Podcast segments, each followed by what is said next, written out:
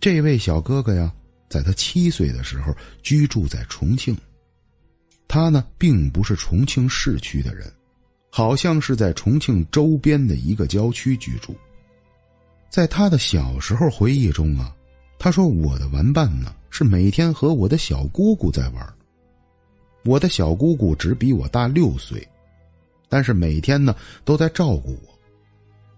可是我这小姑姑啊，她也是个小孩子，我这会儿六七岁，他呢也就是十二三。”虽然每天对我的疼爱和照顾，但是有时候我们俩呀也会闹点矛盾，必定啊年龄啊都还不大。在我小时候的记忆中啊，我跟我小姑姑经常胡打乱闹。而且呀，在我们村子出村的地方有一条柏油路。这条柏油路啊，直接呢通往外边的大城市。我们的村子呢，四面池塘环抱。唯独这条路才能走出去，但这条柏油路的路中间呢，有这么一个农场。我跟你们说一下，这间农场如果是现在咱们去了，没有一个人敢进去的，因为这块地界已经荒废了很多很多年，门口不但杂草丛生，整个农场的建设几乎接近于坍塌。那如果它要是一个小房子，还不是很明显。农场的规模非常的大，就像一个大工厂一样。这幢大工厂啊，在我们当地啊，没有人敢进去，因为从我三四岁的时候我就记得，老人们还有父母们都跟我说，千万别去那玩那个里边闹鬼。所以从小啊，我们村子里的孩子没人敢往那儿去。但是我一直没觉得那有什么大事儿，因为我呢一直比较小，我也没想过到那里去探险或者去干什么。有这么一年中秋节呀，我的这个麻烦事儿，这就快要到了。这年中秋节呀，大人们呢给每个孩子都切上了一角月饼，在那个年代呀，月饼不是每家每户都能像现在敞开了吃的。我们这种小孩子只能是分到一角。我拿到这角月饼啊，别提多开心了。我看了一下月饼里边还有块蛋黄，我刚要往嘴里边送，我的小姑姑窜上来，一把就把我的月饼给抢走了。这当时我就哭了，马上跟着我小姑姑就追了出去。可是我年龄小啊，我小姑姑跑的指定比我快呀。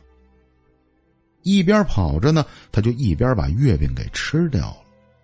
当我追上小姑姑的时候，发现呢，我的月饼没了。我呢一下子就大哭了起来，回去啊找来了外婆，开始把这件事啊跟外婆说了一遍。但是我外婆呀，那必定还是向着我小姑姑，并没有给我一块新月饼，还说了我两句。啊，你小姑是女孩子，吃了就吃了吧。啊，你少吃一口也死不了。这一下子我心情就更不好了。我当时啊想的就是我再也不理你们了。我也不知道我是为了什么，我就朝着那条柏油路走去了。大概我是八点多钟出的门，小姑姑呢一开始在后边跟着我。她可能也觉得自己啊做错了什么，但是越跟着我，我走的就越快，因为当时我已经赌气了。小姑姑呢一直在吓唬我说：“你再往前走，前面闹鬼，你去吧。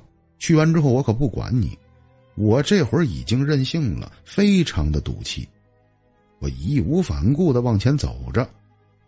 我小姑呢跟我走到那之后啊，吓唬了我几句。说是要叫家长过来逮我，我当时耳朵什么都听不进去。你说什么，我也就是往前走。但是我想不到的是，我小姑姑真的不管我，一个人回家叫家长去了。这会儿我呀还没有感觉到任何惊慌，因为柏油路上面有路灯，也偶尔的呢会有行人。但是我忘了一件事儿。我如果再往前走，就是那个传说中闹鬼的农场了。走着走着呀，这两边的住户就几乎都没了，人呢就越来越稀少。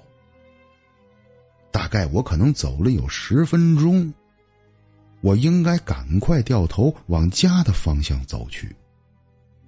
可是这会儿啊，我不知道为了什么，我的意识是想回家，但是我的双脚根本不听我使唤，好像跟中了邪一样，我就偏得往那个农场方向这么前进着走着。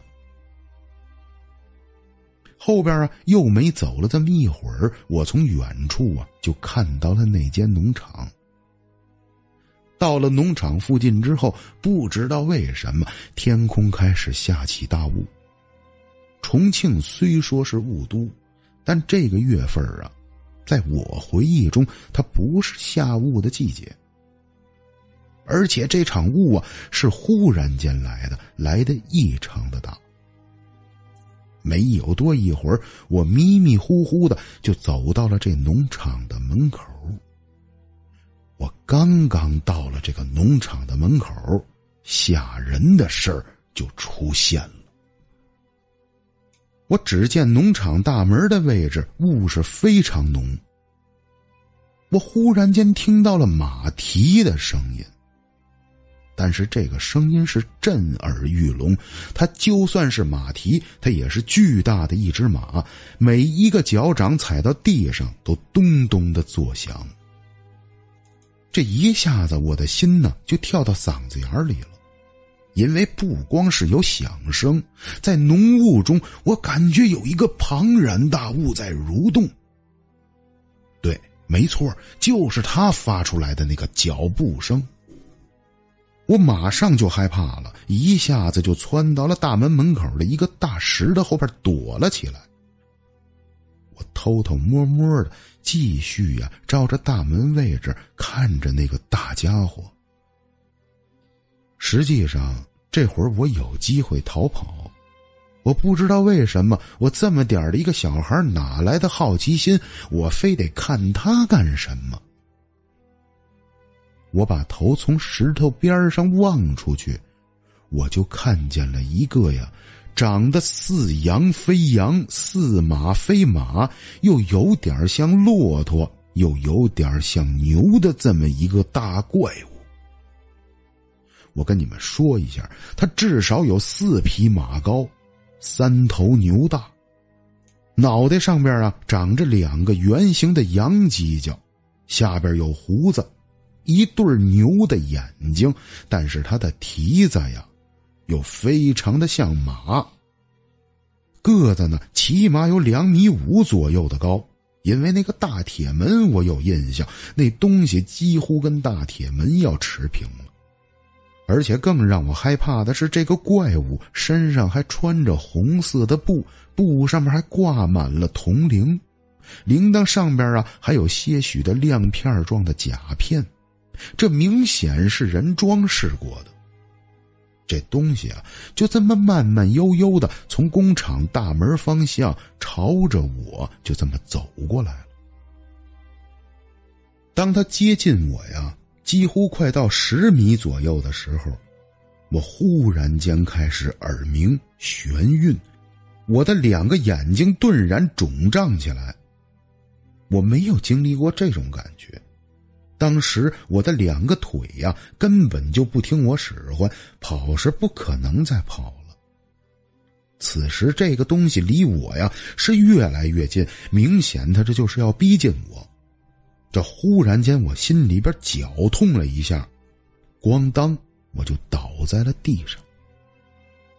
躺在地上，我用余光最后一次看见他，他还是往我的这个方向走来。在我的记忆中，我已经做好了死亡的准备。大概隔了呀，我也不知道多长时间，我是被一群人叫醒的。我睁开眼睛，看见了四五个手电筒和这么七八个大人。这大人里边啊，有我的父亲和母亲。哦，这一下我才明白，我是晕倒在这儿了。他们整整找到我晚上十二点，才把我在这块石头这儿找到。找到之后啊，几个大人把我带回了家。路上啊，我是又害怕刚才的那件事，我又害怕回家挨打。我小时候是经常挨打的，因为我是出名的调皮捣蛋鬼。但这次回去的路上呢，妈妈问了我事情的经过，我把刚才的事儿啊整个讲述给了妈妈。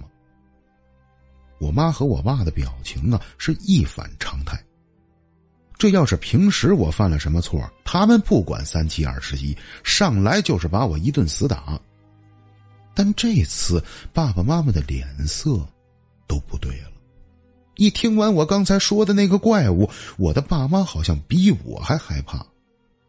回家之后啊，只是做了叮嘱，还有啊，千万呢，两个人相互的说，不能再让小姑带着我了。小姑也是个孩子，而且呀，这外婆看孩子不行。这次咱是万幸没出了事儿，这要是出了事儿啊，那咱这儿子可就没了。这件事儿啊，就这么着过去了。那必定我才七八岁。我问过爸妈，我看到的是什么，他们也不会跟我说。咱把时间呢，嗖的一下，调转到我二十多岁，我和我爸爸妈妈的一次聊天中。二十多岁的时候，我们早就已经搬离了老家，到了城市里边居住。小时候发生的一些事儿啊，几乎我们很少提起了。有这么一次啊，我回到爸妈家看看爸爸妈妈，跟我爸爸正在喝酒的时候，我们爷儿俩呀又聊起了我小时候的这件怪事儿。这爸爸讲述出来的内容啊，终于给我找到了一点点的答案。原来我家门口的那间农场啊，那可不是个普通的农场，只是小的时候家大人们不会告诉我们这些事儿。那间农场啊，是当时重庆出名的一间劳改农场。它的具体使用用途，我给大家讲不清楚，我也不知道里边关的是犯人还是什么，反正这个地儿老百姓是不让进去的。为什么门口有大铁栅门，而且上边有高围墙，里边显着异常的诡异神秘？这个地儿本身当年呢就是禁区。这个地方啊，一开始啊就是一个普通的劳改农场，大概呀是六十年代左右建设的。我们村里边人起初没拿这当回事儿，因为跟他都是几乎隔绝状态的。直到七十年代后期，这个劳改农场出了一件惊天地的事情。也就是说呀，从七十年代发生了这件事之后，这劳改农场就一直荒废着。这农场里的故事啊，是这样的：这间农场啊，不知道从哪儿收容了一个犯人，这犯人非常的奇特。据说这个犯人啊，得有八十岁左右了。可是，任何人看到了他的外形，都像是一个四十岁左右的中年人，一头乌黑的头发，再加上那个黑黑的胡子，这怎么看跟老头没有关系？到了农场以后啊，这个人呢，跟里边的管理人员没有什么问题，但由于性格怪异、孤僻，说的东西别人听不懂。里边的犯人呢，就一直的欺负他。这人呢，更是奇怪，从来不做反击，而且从他的身形还有他的整体的状态上来讲，这不是个好惹的人。可是不知道为什么，他总是在默默的承受，从来不跟人发生正面的冲突。但俗话说得好，这兔子急了还咬人。不知道哪天呢，是哪个不长眼的，是真把他给着急了。这人呢，在农场里边是终于出手了。可是让大家万万想不到的是，这一出手就打死了四个人。据当时讲述的人说呀，他打死人的时候几乎都是一下一个，没有人能靠上前去。但就此见得呀，他应该就是传说中的世外高人。可是无论你是什么高人，你是在这劳动改造的，你杀了人，那指定要偿命的。接下来面对他的就是法律的制裁，而且呀，就不再是狱警对付你了。没有一会儿啊，刑警大队就过来人了，当场呢配合狱警就把他给拿住了。拿住之后，这种犯人那不可能再放在这个监狱里了，首先要带回大队去提审。这接下来呀，惊讶的事儿又发生了，没有人知道那天晚上到底发生了什么事儿，只是知道啊，有人带他走。可是刚要上车，这所有人就都给晕过去了。当警察们醒来之后啊，这个人呢早就不见了人影这很明显呢，这就是在逃了呀。所以大家呢把脑子都放在了侦破中。实际上这里边有些老警察已经觉得不对劲了，这人是怎么做到一下子让咱们都睡过去了？这到底是怎么回事啊？但光是考虑为什么一下子让我们都睡着了，这还远远不成。因为接下来呀发生的事情让所有人就更无法解释了。整间农场自从他走以后就没再安宁过，不光是里边的犯人，包括里边的警察，就经常遇到奇怪的事儿。咱们举个简单的例子吧。那天我看到的那个似羊非羊、似牛非牛，跟大象这么大个的那个玩意儿啊，那不是我一个人看到。要不是因为当时狱警看到了这些东西，还有呢一些犯人们也看到了，这个地儿啊，他不至于给荒废掉。在当时那个年代呀，各个的负责人都研究过此事，都针对此块地界下过一些功夫。但由于这也并不是什么重要之地，再加上呢，的确这股力量实在是强大，无法控制。于八零年左右啊，这间农场就搬走了。从此之后呢，也没有人敢涉足这个地界儿再加上那会儿的重庆地皮呀，根本不紧张。你说谁没事非得占这块地儿的事儿？其实啊。他父亲跟他聊了很多很多里边的内容，但是我都给精简掉了。我觉得里边有一些都是老百姓民间乱传的，传出了很多这里边的奇事甚至还有人呢在里边看到过活跳尸，都是一些电影电视剧里边。有些故事明明呢是简简单单的，但是经咱们民间这一传呢，这传的比电影还可怕。这期故事咱大概就给大家讲完了。后边呢，我觉得大家肯定有很多疑问：那男的是谁呀？八十多岁，长着四十多岁的脸，这是怎么回事啊？我觉得这些呀，也是一些夸张，因为讲故事的这个哥们儿啊，一直在跟我说，他说后边这点啊，我不能负责，因为这也是我们村子里流传的一些事儿。而且在那个年代呀，那拍迷糊药的呀，各种一些现在已经失传的一些幻象手法，咱们也都无从考证。